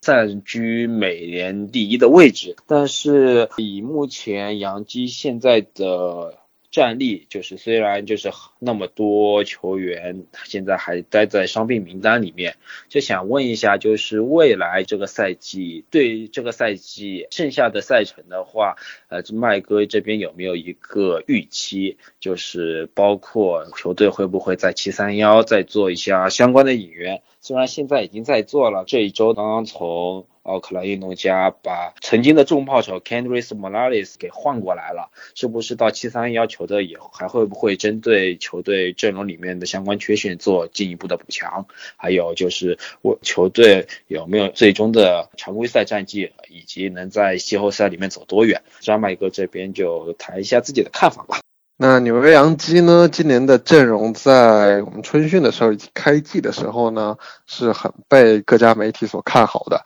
因为这支球队账面的实力呢其实是挺强的。但是现在，你像刚才说的，基本上整条主力打线都伤了，能打到现在的一个成绩，让我们真的是非常的惊喜。那同样的，我们接下来可能会面临主力打线回归的这个问题了，因为有很。大部分的伤病名单的球员呢，可能在五月、六月甚至七月就可以从伤病名单中归来。当然了，我们还要看一下他们在小联盟复健赛里的一些表现。同样的，这些球员回来会挤压到现在这些原来的板凳球员，现在打出特别好的表现的球员的一些位置。当然，这些球员表现这么好，我们很高兴、很惊喜、很意外。那同样的，他们也有一些小样本数据的侥幸成分在里面，终究是会有一些球员做一个水平的一个回归的。那这时候呢，做一些轮换。那在七三幺的时候，因为今年的杨基其实还是充满竞争力的啊，球队可能也会在比如说一些个别的一些位置做一些补强。那同样这些类似于 replacement level 的一些球员，或者说只是打临时工的球员，可能会进行一个洗牌，把他们给洗掉。像前段时间交易来的 Kendrick Morales，也是因为我们洋基队在 DH 的位置上是真的没人了，我们该伤的伤了，本来打 DH 的人呢都已经安上了守备位置，就像 Miguel Andujar 回来这一段时间打的这么臭。都在 DH 的位置上站了很久。这些球员归来之后呢，DH 位置可能也会变得更加的热闹一些。未来就是在接下来几个月，对于一支有竞争力的球队来说，肯定不会无动于衷的。那我们也很看好这个球队在季后赛能够继续往下走下去吧。本期节目由国内知名棒球用具品牌技嘉特约播出。说真的，看到杨基这么厉害，孔老师内心是真的是有点拒绝的。不是说孔老师不能接受说杨基就拿到美东第一名，但是孔老师是什么意思？因为光芒开局是状态非常好，杨基开局还非常糟糕，然后杨基还伤了这么多人，是吧？然后也不是说一个幸灾乐祸的这么一个态度，就是诶，不是说这个人都全都伤光了吗？不是说开局打的特别差吗？然后怎么现在才五月几号来着？这个就杀到第一了，然后这个就真的是觉得这个球队 实在是深不可测，深不可测。可能有欧的因素在这里面呢，但是真的还是只能说是太难打了，每年东西太难混了，真的是。我们都不愿意看到的一点就是波士顿红袜也回到了五成的胜率，而且一直在往上追赶。那我们都知道，波士顿红袜开季。打的真的是非常非常的差，甚至到了美东基本上垫底的水平。那去年他们夺冠的一些功臣呢，在开季的状态都是不知道自己在干什么，可能去年夺冠玩太嗨了吧，对吧？今年开季这样的表现。不是红袜，还能够追回来，回到五成胜率，甚至有竞争力，这个也是让我们感到十分的有危机感啊。对，确实很可怕。这红袜这个打了那么差的一个开局，然后现在他们整条先发打线里面，其实就除了那个中外野手 Brady Junior 以外，其他几个人这个数据看着都挺吓人的。这个，而且这还是等于说是四月份打的特别烂，以后欠了个账。弄到现在这个数据还能那么漂亮，那太可怕，美东太可怕。他们能把这个账全部还清，然后还挣了这么多，啊，也真的是令我们十分的惊讶。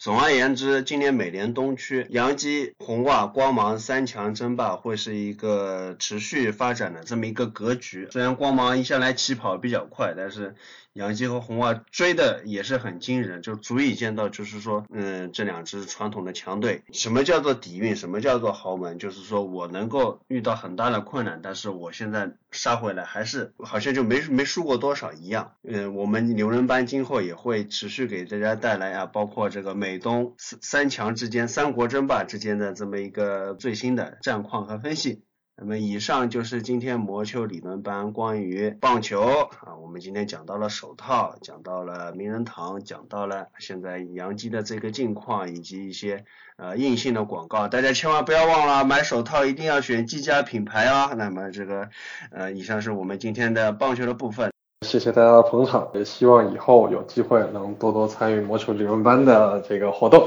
呃，谢谢大家各位观众的收听，大家拜拜。以上就是今天的棒球的内容。那么接下来我们进入到冰球的环节。本期节目由国内知名棒球用具品牌技嘉特约播出。东部决赛打得非常之快啊！在西部决赛还刚刚打到第四场的时候，东部决赛已经由棕熊完成了四场横扫，所以到目前为止也是很有趣的一个现象。我们来回顾一下这个横扫链：企鹅和岛人第一轮，岛人四比零横扫企鹅；第二轮飓风和岛人碰，飓风四比零横扫了岛人；第三轮棕熊和飓风相遇，棕熊四比零横扫了飓风。所以这个情况就是横扫了，横扫了，横扫了企鹅的岛人的。飓风被棕熊给横扫了。孔老师给大家在这里绕口令，没有任何钦定的意思，大家没必要把这个联想延伸到推算到斯坦利杯啊。孔老师并没有任何预测，我们对斯坦利杯的预测应该是在下一期节目里面会给大家带来。那在此之前呢，我们先简短的回顾一下这个打得非常快的系列赛。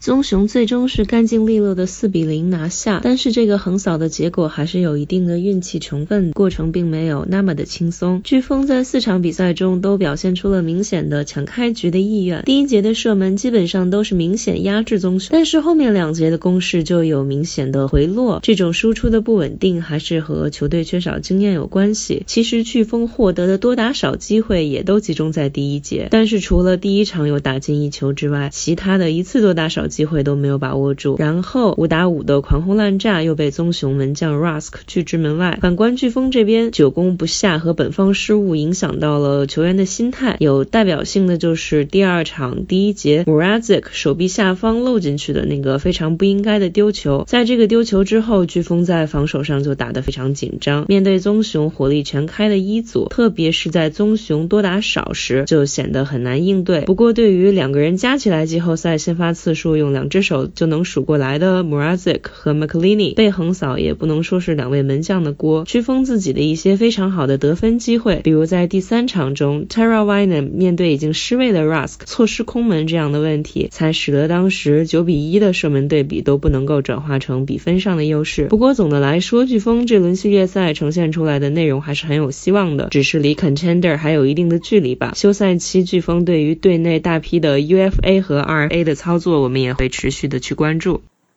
这个系列赛打的是非常的短，但是从场面上来说，其实飓风至少是在第一场和第三场都打得相当的不错，也是有赢球的机会的。跟呆呆妹之前提到的一样，就是有些关键球空邦你打不进，这个确实是非常捉鸡的一件事情。那么有些球迷会要问了，怎么样去判断这两个球队场面上谁占据一些优势呢？那可能有些经验丰富的老球迷可能看得出，明显是谁比较占优势。有些时候打的你来我往比较激烈，但占优势的一方可能显得不是很明显，或者说是你印象留的一点，觉得哪个球队有一段时间猛攻的特别多，然后就觉得整场比赛是这个球队占优势，但其实是可能你综合来看的话，是另外一支球队有更多的主动权。在这种情况下去如何衡量或者评判哪支球队是更有机会的一方，在这场比赛里面进攻的频率更高，有占据更多的控球，可能更有优势，或者说是。胜势，所以理论班借着这场系列赛的机会，也趁着就是相对来说时间比较空，那么给大家临时抱一下佛脚，介绍一下 Corsi 值这么一个概念啊，这是可能是有一些对冰球不太了解的球迷，或者说刚看冰球不久的球迷不太熟悉的这么一个数据，但是对于你事后复盘一场比赛的话，其实帮助还是比较大的。所以我们这里简短给大家带来一点 Corsi 值的科普，有请呆呆妹。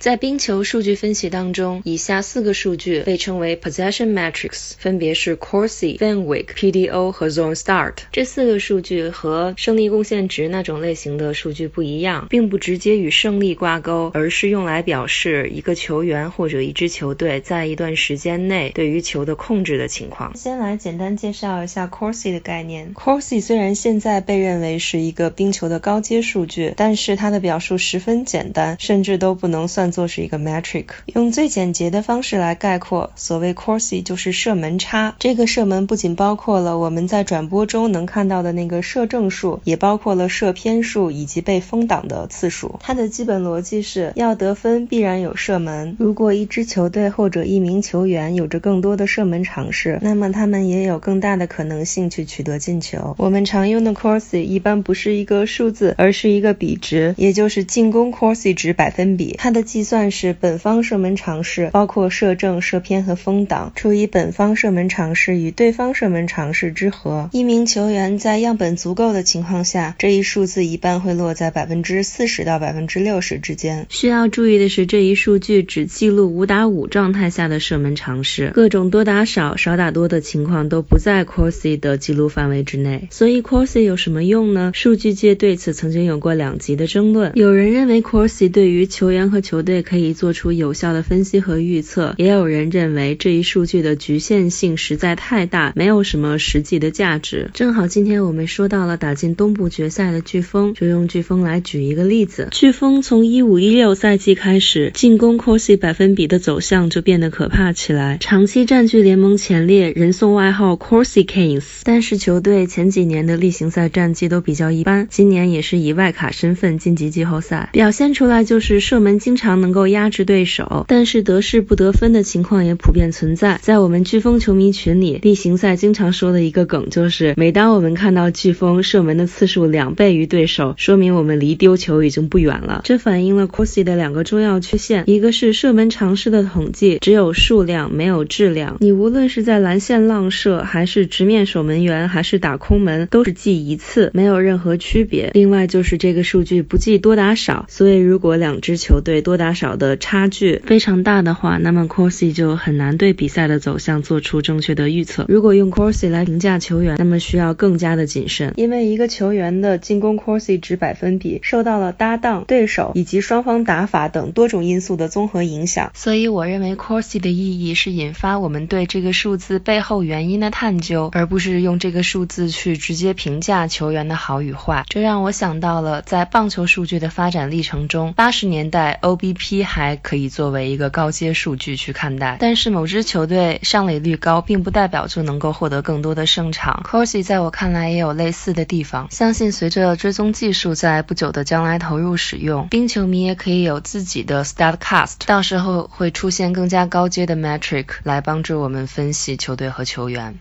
这边棕熊和飓风是打完了，那那一边鲨鱼和蓝调打的还是如火如荼。截止到我们今天录节目的时候，系列赛还是战成二比二平。那么在系列赛的第三场，鲨鱼又闹出事情了。我我们节目之前已经给大家很详细的介绍过，鲨鱼和金骑士系列赛第七场发生的大罚事件，以及鲨鱼和雪崩系列赛第七场兰斯高格踩蓝线一个进球被吹掉的事件。那在这一次的话呢？就是鲨鱼和蓝调没有等到第七场，就是在第三场又出现了一个非常荒唐的裁判误判事件，看上去让人联想到当年马拉多纳的上帝之手。我们让古老师给大家带来这一个吹罚的评判。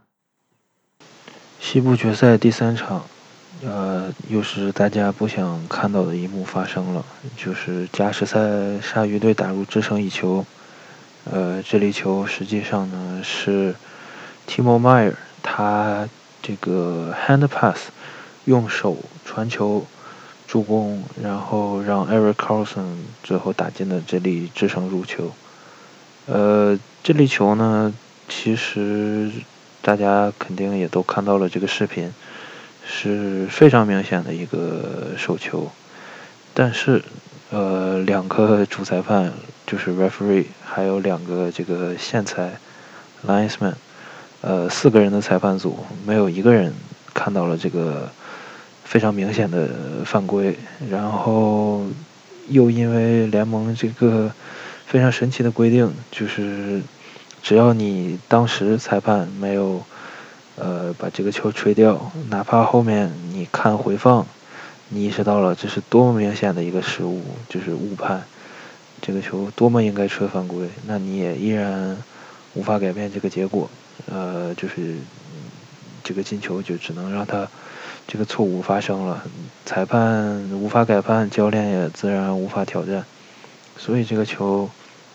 就引发了很大的争议，就是大家就开始疯狂攻击，因为非常巧合，鲨鱼这边他们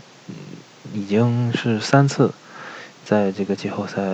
制胜的环节，就是第一轮第七场，第二轮第七场，外加这一次。三次受到裁判的眷顾，然后大家就疯狂攻击鲨鱼队，疯狂攻击这个鲨鱼的球员，呃，说联盟怎么暗箱操作，说是想要让这个 Joe Thornton 或者说鲨鱼全队拿一个冠军才会这样这样这样做，非常明显的误判。但是实际上呢？呃，我是觉得这个这样的判罚发生，只能说最主要的原因还是要怪这个联盟，呃，甚至都不是怪裁判，就是怪联盟。裁判，我觉得，呃，人无完人嘛，裁判，嗯，他们很多时候经常搞砸事情，的确，ref sucks，这个没有办法的事情。但是如何去纠正这些错误，我觉得才是最重要的。联盟。的规则就是非常明显的不完善，能让这样的一个非常离谱的错误发生。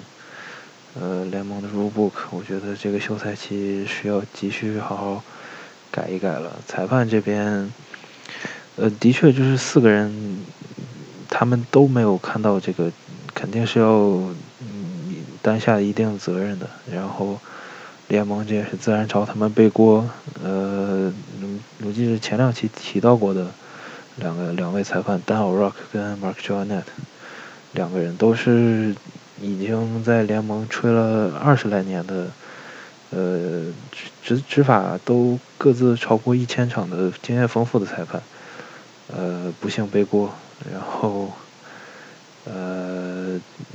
他们离开了这个季后赛的执法。但是这也无法改变这场比赛最后的这最终的这个结果嘛。嗯，我觉得，呃，指责这个鲨鱼的人，嗯，这场比赛里还有两个非常明显的这个误判。呃，一个是 Sammy play 他对 Justin Brown 的这个。呃，illegal hit，这个冲着头去的这个撞击，然后呃被无视了。另一个就是 David Peron 在非常关键的比赛、非常关键的时刻，呃，shoot puck，呃，就是把球打打到了这个场外，就是理论上的一个 delay of game 这样的一个判罚，然后也被无视掉了。就是这两个判罚其实都是对。呃，蓝调受益的，只不过是最后这个 hand pass 肯定自然是眷顾到了鲨鱼这一边。嗯，实际上我觉得，呃，裁判他们误判经常发生，然后呃，两边都会受益受益，两边也都会就是被黑掉，这个是很正常的。呃，只不过这次鲨鱼凑巧。呃，几个非常重要的判罚都是呃他们受益，所以受到了这么多批评。我觉得还是这种事情发生，还是联盟要背锅吧。蓝调这边的确很不幸，嗯，这样非常冤枉的输掉了一场比赛。但是从第四场我们也看到，就是并没有受太大影响嘛，事情发生都发生了，嗯。只能继续向前看了。现在四场比赛之后，双方现在是二比二平。我估计我们节目发出来的时候，这个系列赛已经打完了，或者到第七场了。反正现在来看的话，依然是一个五五开的非常精彩的比赛。我，但是我们只能希望接下来的比赛，包括斯坦利杯决赛里，呃，不会再有让裁判抢镜这样不幸的事情发生了。我希望联盟没有什么更加离谱的这个规则漏洞被暴露出来，让联盟在休赛期好好审视一下自己的 rule book。修改一下这些规则，让这样非常明显的 play reviewable 能挽救一些错误吧。以上就是今天给大家带来的冰球内容。那下一期呢，也做个小小的预告。下一期不出意外的话，应该会给大家带来斯坦利杯的前瞻。那这一次的前瞻呢，我们也会做的比较详细一点，毕竟是一年一度的，打到最后了嘛，会给大家更多的有深度的一个分析。那接下来呢，我们进入橄榄球环节。本期节目由国内知名棒球用具品牌技嘉特约播出。之前两周我们已经讲了非常多的橄榄球了，所以这一周会讲的少，但是讲的少不代表没有内容，有一些比较有意思的劲爆的讯息。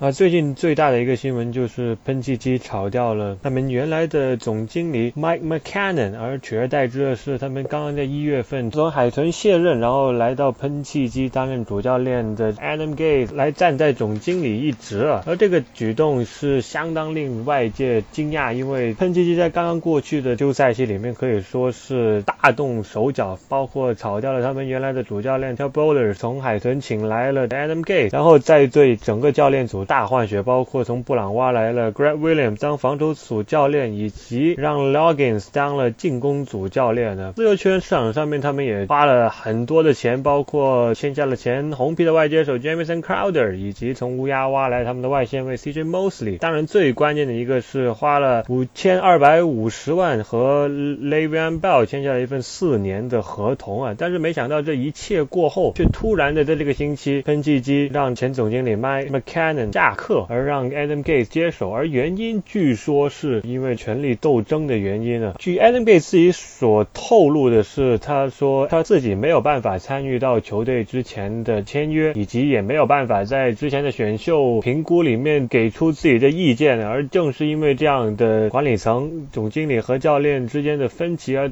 最终导致喷气机老板做出了炒掉 McCann，然后让 Adam Gates 站在总经理的这样一个决定啊。而 Adam Gase 走马上任之后的第一件事情，就是他想把球队刚刚签下来的头号的明星自由球员的跑位 Le'Veon Bell 给交易掉。而据 Gase 自己所说的，他并不是觉得 Bell 的实力不行，而是觉得 Bell 现在的这个状态不值这个五千二百五十万的价钱，因为他的休赛期的合同签下是四四年五千二百五十万，再包括一千两百万的保障金呢。假如现在真的有下家要交易 Bell 的话，那么下家只需要承担他剩下这五千。二百五十万里面的大概四千万左右的合同，因为一千两百万保障金是属于喷气机来承担的。那么换句话说，其实真的假如有球队会交易票的话，那么下家每一年也只会承担大概一千万的工资，一而且剩下这四千万，假如从现在的细节来看，应该是属于不保障的一个部分。所以说，假如有球队需要一名有技战力的跑位，然后又愿意付出像这个比较好的一个签位，像二轮或者三轮签，就像当年布朗交易 Osweiler 一样的这样的的一种。所谓的找技战力，又或者又或者是填充工资帽等等的这一个类似做类比的一种交易，我我觉得有可能会让一些比较缺乏跑位的球队打起 live and Bell 的主意。而且站在喷气机的角度，假如他们有可能把 live and Bell 交易走，那么其实也就一样，他们就大概就是付出了这一千两百万的保障金，然后去换一支他们眼中觉得可以最好换回来的第二轮或者第三轮的签。成真的话，那么就相当于一个他们花钱买选秀权的这样的一个交易。当然，这出宫斗戏最精彩的地方在于，在 Mike McCann 在这个休赛期给喷气机花了大概一亿的情况下，签了几个真的相当有激战力的明星自由球员之后，却突然被高层炒掉。现在一切的动作也让大家对喷气机的呃未来的路线打上了一个很大的问号。传说中 Mike McCann 在今年一月时候选帅的时候，他们其实是把目光放到了贝勒大学的主教练 Matt Rule 身上啊，但是 Rule 当时是希望他自己可以有权利来安排自己教练组的人选，但是 Mike McCann 没有这样做，而最终导致了 Mike McCann 把眼光放到了刚刚被海豚解雇的主教练 Adam Gase 身上，而但是没想到几个月之后，当喷气机做出了一大堆自由签约动作，还要在选秀之后就突然把 Mike McCann 炒掉，所以这就是真的让联盟和外界真的吃了一大惊啊！喷气机完全可以在这件事情上面做得更好，而当做出了一系列这个大方向签约之后，却突突然把总经理炒掉，然后让 Adam Gase 接手，这个是不是正确决定？我想只有在新赛季看看喷气机的表现之后，才能做这个判断。当然，Adam Gase 在海豚的年代也有清理更衣室刺头的这样的一个历史所在，所以我们也不太惊讶说 Adam Gase 在现在成为总经理之后会有做出什么大的动作，所以我们完全不要惊讶。另外两条比较令人关注的新闻就是，第一就是今天大本公开出来给 Antonio Brown 道歉，所以说他在上赛季对 Brown 做过的一些批评有点过火了，而大本也希望双方的恩怨可以就此为止，然后也希望给让双方有一个台阶可以下吧。而另外一个就是比较让人关注的爱国者的老板 Robert Kraft 之前在佛罗里达嫖娼的事件呢，现在检方在法庭上面是指出警方所使用控告 Kraft 的这个视频证据的来源取集不合法，然后现在有极大的可能指控罪名不成立，就是因为采证过程的问题。当然这件事情检方还没有做出最终的判罚，这件事情因为涉及到法律问题，我们就不便在这里做出太多的这个评论了。以上就是本期魔球理论班的内容，插了非常非常多的硬广了。最后在结束之前再补一句硬广啊，大家一定要去看一看技嘉品牌的各种各样的棒球球具啊，包括手套、内衬、球棒，应有尽有。那在哪里能买到技嘉的球具呢？上淘宝网搜索“野球小森”，野球小森淘宝店去买技嘉品牌的棒球用具。孔老师是亲身用过技嘉品牌的用具的啊，在这里是以孔老师的名誉担保，这个真的是虽然说是硬广，但是孔老师自己确实是用过的，所以也是非常推荐国内的球友们。你如果是想要买比较实惠的，然后性价比很高的棒球产品的话，那么孔老师绝对推荐大家支持国货，支持技嘉。以上就是本期魔球理论班的内容，我们下期再见，拜拜。